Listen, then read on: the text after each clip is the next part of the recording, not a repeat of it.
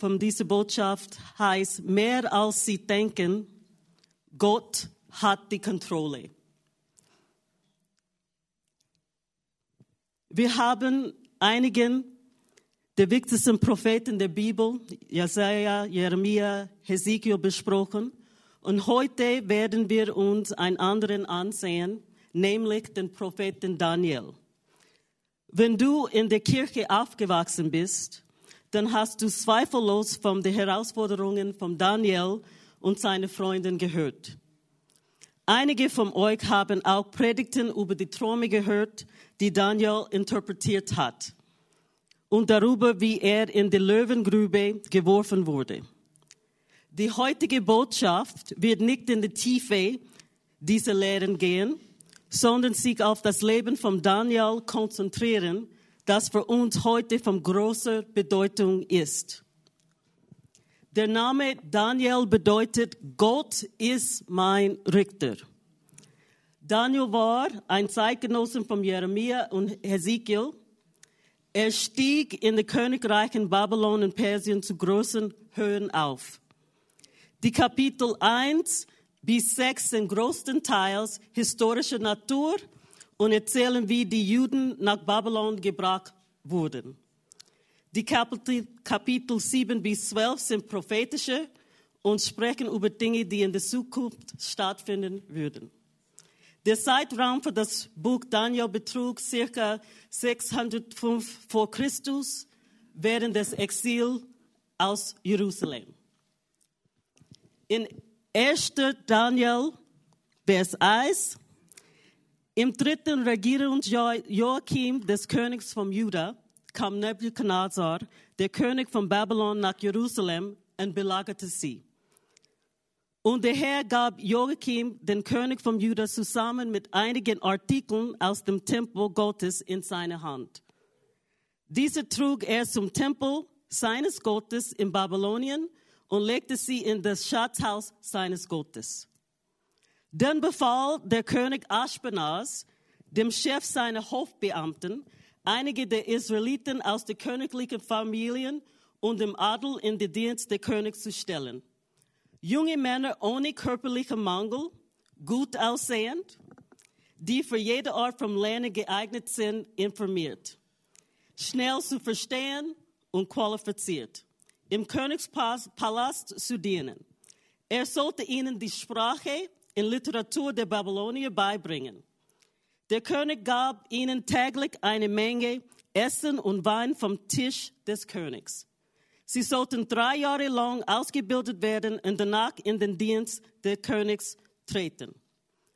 Unter den Auserwählten befanden sich einige aus Juda. Daniel, Hanania, Michael, Asaria. Der Hauptbeamte gab ihnen neue Namen. Daniel den Namen Belteshazzar, zu Hania, Shadrach, zu Michael, Meshach und zu Azariah Abednego. Aber Daniel beschloss sich nicht mit dem königlichen Essen und Wein zu beschmutzen und dann bat den Hauptbeamten um Erlaubnis, sich nicht auf diese Weise zu beschmutzen. Man kann sich nur vorstellen, wie es für jene Juden gewesen sein muss, die in die Gefangenschaft getragen wurden. Denken Sie daran, dies waren Teenager, die ihren Familien weggenommen wurden und alles, was sie jemals gewusst hatten. Alles war ihnen so fremd. Die Religion des Landes, die Sprache, die Bräuche. Und von Anfang an waren sie gezwungen, sich anzupassen. Beginnen mit ihren Namen. Wir lesen oft nur schnell an diese scheinbar kleinen und unwichtigen Dingen vorbei und vermissen ihre Bedeutung. Denn was steckt in einem Namen? Es ist mehr als nur ein Name. Wie ich vorher gesagt habe, Daniel bedeutet, Gott ist mein Richter. Belteshazzar bedeutet ein Diener von Bel, so Götzenanbetung. Hanania, der Herr ist gnädig, bedeutet sein Name. Shadrach, inspiriert vom Sonnengott. Nicht Sohn Gottes, aber der Gott vom Sohn, vom Son. Michael, wer ist, was Gott ist. Meshach, wer ist, was der Mond Gott ist. Azariah, der Herr hilft. Abednego, Diener vom Nebel. Die Namen, die sie vom Geburt an erhielten, erinnert sie an die Gute und die Barmherzigkeit desjenigen, der sie geschaffen hatte. Ihre neuen Namen waren ein Versuch, Götzen, die aus der Fantasie des Menschen entstanden waren, Ehre zu erweisen. Statuen, die sie beim Beten weder denken, fühlen noch hören können. Sie sehen, Geschwister, es ist mehr als nur ein Name. Es geht um Identität. Vielleicht einige, die dir einen Namen gegeben haben, der nicht das war, was Gott beabsichtigt hatte. Vielleicht hat jemand zu dir gesagt, dass du nicht genug bist. Du bist nicht hübsch genug, du bist nicht klug genug oder du bist nicht wertvoll. Hören Sie nicht auf diese Stimmen. Der Vater nimmt dich sein Kind und das ist ein großartiger Familienname. Schauen wir wieder zurück an Vers 8. Aber Daniel beschloss, sich nicht mit dem königlichen Essen und Wein zu beschmutzen und bat den Hauptbeamten um Erlaubnis, sich nicht auf diese Weise zu beschmutzen. Heute finden wir Bücher über die Daniel-Diät. Hier versuchen die Leute dem Ernährungsplan zu folgen, über den wir lesen können im Buch Daniel. Obwohl ich die Idee gut finde, geht es hier um viel mehr als nur um Essen. Das Wort, das mir auffällt, ist das Wort Beschluss oder beabsichtigt. Das spricht vor Intentionalität. Er machte eine Verpflichtung. Es war eine bewusste Entscheidung. Seine Verpflichtung war es, sich nicht mit dem Essen des Königs zu beschmutzen. Ein möglicherweise unreines Essen nach den levitischen Beschränkungen. Oder es war Essen, das in der Götzenanbetung verwendet wurde, was dazu führen würde, dass man an einer solchen Anbetung teilnimmt. Allzu oft haben wir als Christen das Gefühl, dass unser Glaube nur aus all den äußeren Dingen besteht und die Menschen beobachten. Meistens eine Liste von Do's and Don'ts, was ich nicht kann und was ich kann. Wir werden als intolerant beurteilt, wenn wir uns nicht an die Normen der Gesellschaft halten, oder wir werden als schwach bezeichnet, wenn wir uns entscheiden, auf bestimmte Aktivitäten zu verzichten, die die Welt als in Ordnung ansieht. Was sie nicht erkennen können, ist, dass wir befreit wurden. Was sie Wahre Freiheit bedeutet, dass ich das Leben wählen kann, das ich leben möchte und wie ich es leben möchte. Und wie Joshua habe ich beschlossen zu sagen, was mich und mein Haus betrifft, werden wir dem Herrn dienen. Die Zeit vergeht. Daniel war fast 70 Jahre in Babylonien. Und Daniel wird zu einem prominenten Ort im Königreich befördert. Und das gefällt nicht allen. Wenn Gottes Gnade dir zur Verfügung steht und er dich segnen will, dann kann dich nichts daran verhindern, egal wo du bist. Wir lesen in Sprüche 18, Vers 1. Das Geschenk eines Mannes macht Platz für ihn und bringt ihn vor große Männer. Es ist mehr als eine Reihe von Regeln. Es geht um Charakter und Lebensprinzipien. Es gefiel Darius, 120 Satrapen zu ernennen, die im ganzen Königreich regieren sollten. Mit drei Administratoren, von denen einer Daniel war. Die Satrapen wurden ihnen gegenüber zur Rechenschaft gezogen, damit der König keinen Verlust erleidet. Nun zeichnete sich Daniel unter den Verwaltern und Satrapen durch seine außergewöhnlichen Eigenschaften so aus, dass der König vorhatte, ihn über das ganze Königreich zu setzen. Dabei versuchten die Administratoren und die Satrapen Gründe für Anklage gegen Daniel in seiner Regierung, Regierungsführung zu finden, konnten dies jedoch nicht. Sie konnten keine Korruption empfinden, weil er vertrauenswürdig und weder korrupt noch fahrlässig war. Schließlich sagten diese Männer, wir werden niemals eine Grundlage für Anklage gegen diesen Mann Daniel finden, er sei denn, dies hat etwas mit dem Gesetz seines Gottes zu tun. Das sind sehr schlaue Leute. Was für ein großartiges Zeugnis hatte Daniel selbst unter denen, die sich ihm widersetzen. Sein Leben zeigte eine Beständigkeit und Hingabe, die jeder um ihn herum sehen konnte.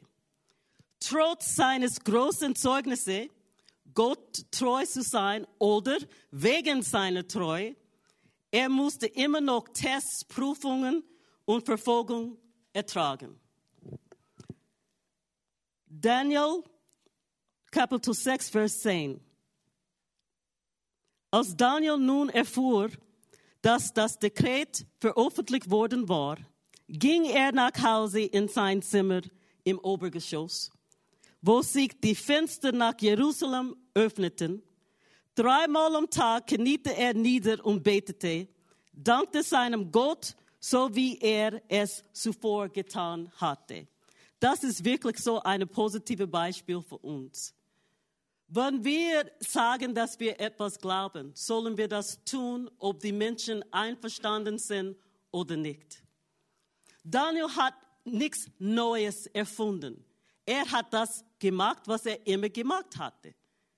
Nämlich Gott anbeten, nach Jerusalem zu schauen. Er hat auf den Messias gewartet. Ich hörte jemand einmal Folgendes in Bezug auf Sport sagen. Du wirst spielen, wie du trainierst. In dieser Aussage steckt viel Wahrheit. Als ich in New Orleans aufgewachsen bin, haben wir in der Schule regelmäßig Hurrikanübungen gemacht, weil wir wussten, dass ein Hurrikan jederzeit auftreten kann. Das Militär übt ebenso wie die Feuerwehr und andere Gruppen. Obwohl die meisten von uns finden solche Übungen sehr eintönig oder sogar langweilig, gibt es keinen Ersatz für die Praxis. Gewohnheitsbildung ist der Prozess, durch den ein Verhalten durch regelmäßige Wiederholung automatisch oder gewohnheitsmäßig wird. Eine Gewohnheit kann anfänglich durch ein Ziel ausgelöst werden. Zum Beispiel, du willst so ein paar Kilos abnehmen. Aber mit der Zeit wird dieses Ziel weniger notwendig und die Gewohnheit wird automatischer. In unserem Leben als Gläubige müssen wir bestimmte Disziplinen entwickeln, wie Gebet, das Leben des Wortes, Gemeinschaft zu haben. Wenn wir diese Dinge vernachlässigen, sind wir offen für Angriffe. Es gibt viele Menschen heutzutage, die sagen, ich kann ein Predigt am Fernsehen schauen, ich muss nicht in die Kirche kommen. Aber ich glaube, sie verstehen etwas nicht ganz so richtig. Wir sind nicht erschaffen, allein zu sein. Gott ist da mit in unter uns, wenn wir zusammenkommen. Und zusammen sind wir stark, stärker, als wenn wir allein sind. Und nur zu denken, dass wenn du etwas an Fernsehen schaust, ist vielleicht sehr gut.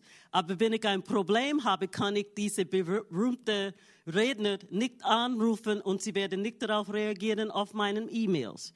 Aber in der Gemeinde hast du zu jeder Zeit Leute, die da sind, die sagen, ich bin da für dich. Ich helfe dir. Die Bibel sagt in Johannes 14, Vers 26, aber der Anwalt, der Heilige Geist, den der Vater in meinen Namen senden wird, wird dich alles lehren und dich an alles erinnern, was ich dir gesagt habe. Und ich habe so ein Asterix, weiß nicht, was das heißt auf Deutsch, einfach geschrieben. Er kann dich nur an Dinge erinnern, die du bereits gesehen, gehört oder gelesen hast. Wenn du die Bibel nicht liest, dann wie kann der Heilige Geist dich daran erinnern? Du hast es vorher nicht gehört. In Erinnerung kommt von etwas, das vorher entstanden ist. Nachdem ich in den letzten 30 Jahren in verschiedenen Ländern gelebt habe, habe ich erlebt, wie es ist, ein runder Stift in einem quadratischen Loch zu sein. Eine Sprache und Kultur lernen zu müssen und sich an die Bräuche der Menschen um mich herum anpassen zu müssen, war manchmal und noch ab und zu überfordernd. Ich musste lernen, die Erwartungen der Menschen und die Erwartungen, die ich an mich selbst stellte, loszulassen. Diese Erfahrungen haben mir ein Verständnis für andere gegeben, die sich in derselben Situationen finden und mein Herzenswunsch ist es, anderen zu helfen, diesen Übergang so, so einfach wie möglich zu schaffen. Die Orte, an die ich gehen, durfte, waren das Ergebnis des Gehorsams gegenüber der Berufung auf mein Leben und meine Ehe. Dies war bei Daniel und seinen Leuten nicht der Fall. Sie wurden gegen Ungehorsam in die Gefangenschaft verschleppt. Sie hatten überhaupt keine Wahl. Man konnte sich nur vorstellen, was sie gefühlt haben müssen. Während ich diese Lehre vorbereitete, würde ich an einem, wurde ich an einem Vers erinnert, der die Essenz des damaligen Gefühls der Menschen einfängt. Psalm 137, 4. Wie können wir in einem fremden, fremden Land die Lieder des Herrn singen? Manchmal fällt es uns sehr schwer, an einen neuen Ort zu gehen und das Gefühl, nicht ein Teil davon zu sein, ist es manchmal, ähm, das macht kein gutes Gefühl. Und wir haben das Gefühl, alles, ich muss alles neu lernen, die Leute kennenlernen. Also wenn es ein neuer Job ist, dann die Leute, wie sind sie? Sind sie nett zu mir? Sind sie nicht so nett zu mir? Äh, bin ich kompetent genug? Bin ich die richtige Person für diesen Job? All diese Gedanken kommen in unseren Kopf. Und ich kann euch sagen, es ist nicht immer einfach. Aber es ist möglich mit Gottes Hilfe. Egal wo du dich findest, Gott ist bei dir. Er wird dich helfen, alles zu überwinden. Vieles, was wir in den ersten sechs Kapiteln des Buches Daniel studiert haben, spiegeln die Haltung des heutigen Weltsystems wider. Die Gesellschaft bemüht sich, uns zu ihren Bedingungen zu definieren. Es besteht ein enormer Druck, unser Glauben an nicht biblische Standards anzupassen oder, in, oder ihn zu verwässern, bis er fast nicht mehr wieder zu erkennen ist. Und ich bin nicht sicher, ob ihr das gemerkt habt, aber ich habe es sicher gemerkt. Wenn ich Gott sage, gibt es keine Probleme. Wenn ich Jesus sage, gibt es größere Probleme. Manchmal die Menschen wollen das nicht hören. Sie wollen ihr Leben so leben, wie sie das wollen. Sie wollen nicht, dass jemand sagt, aber Gott hat gesagt, es gibt nur einen Weg. Und das ist Jesus Christus. Wenn ich sage, es gibt mehrere Wege nach Rom, dann ist es alles gut. Aber wenn ich sage, es gibt nur einen Weg, dann haben die Leute eine andere Reaktion. Oder sie versuchen uns, das, was ihr da macht in der Gemeinde, das ist ja gut für euch. Ihr seid schwach, muss ein Gott haben und etwas zu glauben, das ihr nicht sehen können und verstehen können, weil wir sind schwach. Aber ich sage, ich bevorzuge lieber schwach zu sein und ich weiß, dass ich Gottes Hilfe brauche, als zu sagen, dass ich stark bin und dass der Teufel mit meinem Leben und aus meinem Leben alles machen kann, was er will. Ich glaube an Gott. Ich schäme mich nicht. Ich liebe Jesus. Ich schäme mich nicht. Egal wohin ich gehe, ich werde das Gleiche sagen. Immer wieder. Ich glaube, dass Jesus Christus der Sohn Gottes ist. Wo stehst du?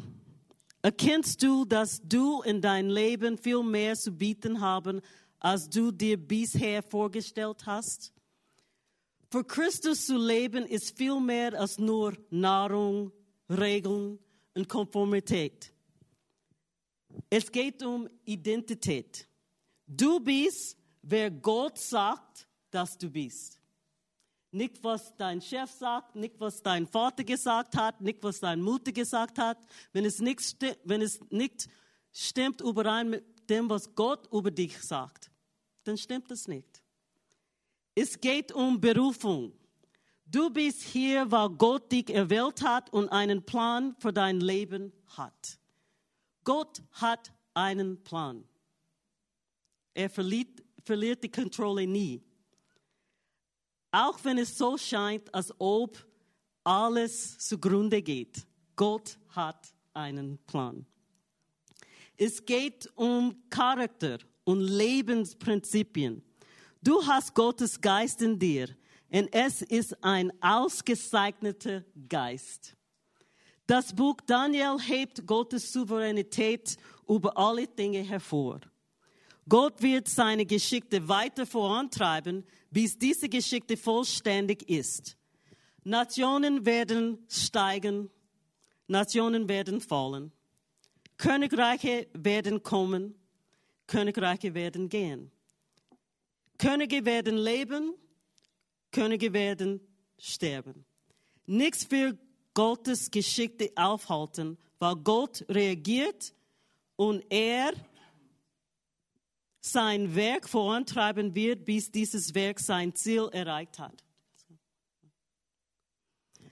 Es spielt keine Rolle, wo du dich befindest. In einem fremden Land, bei der Arbeit oder umgeben von einem System, das Gott ablehnt. Dein Leben liegt in seinen Händen. Jesus hat die Kontrolle und darin gibt es Hoffnung. Amen. So we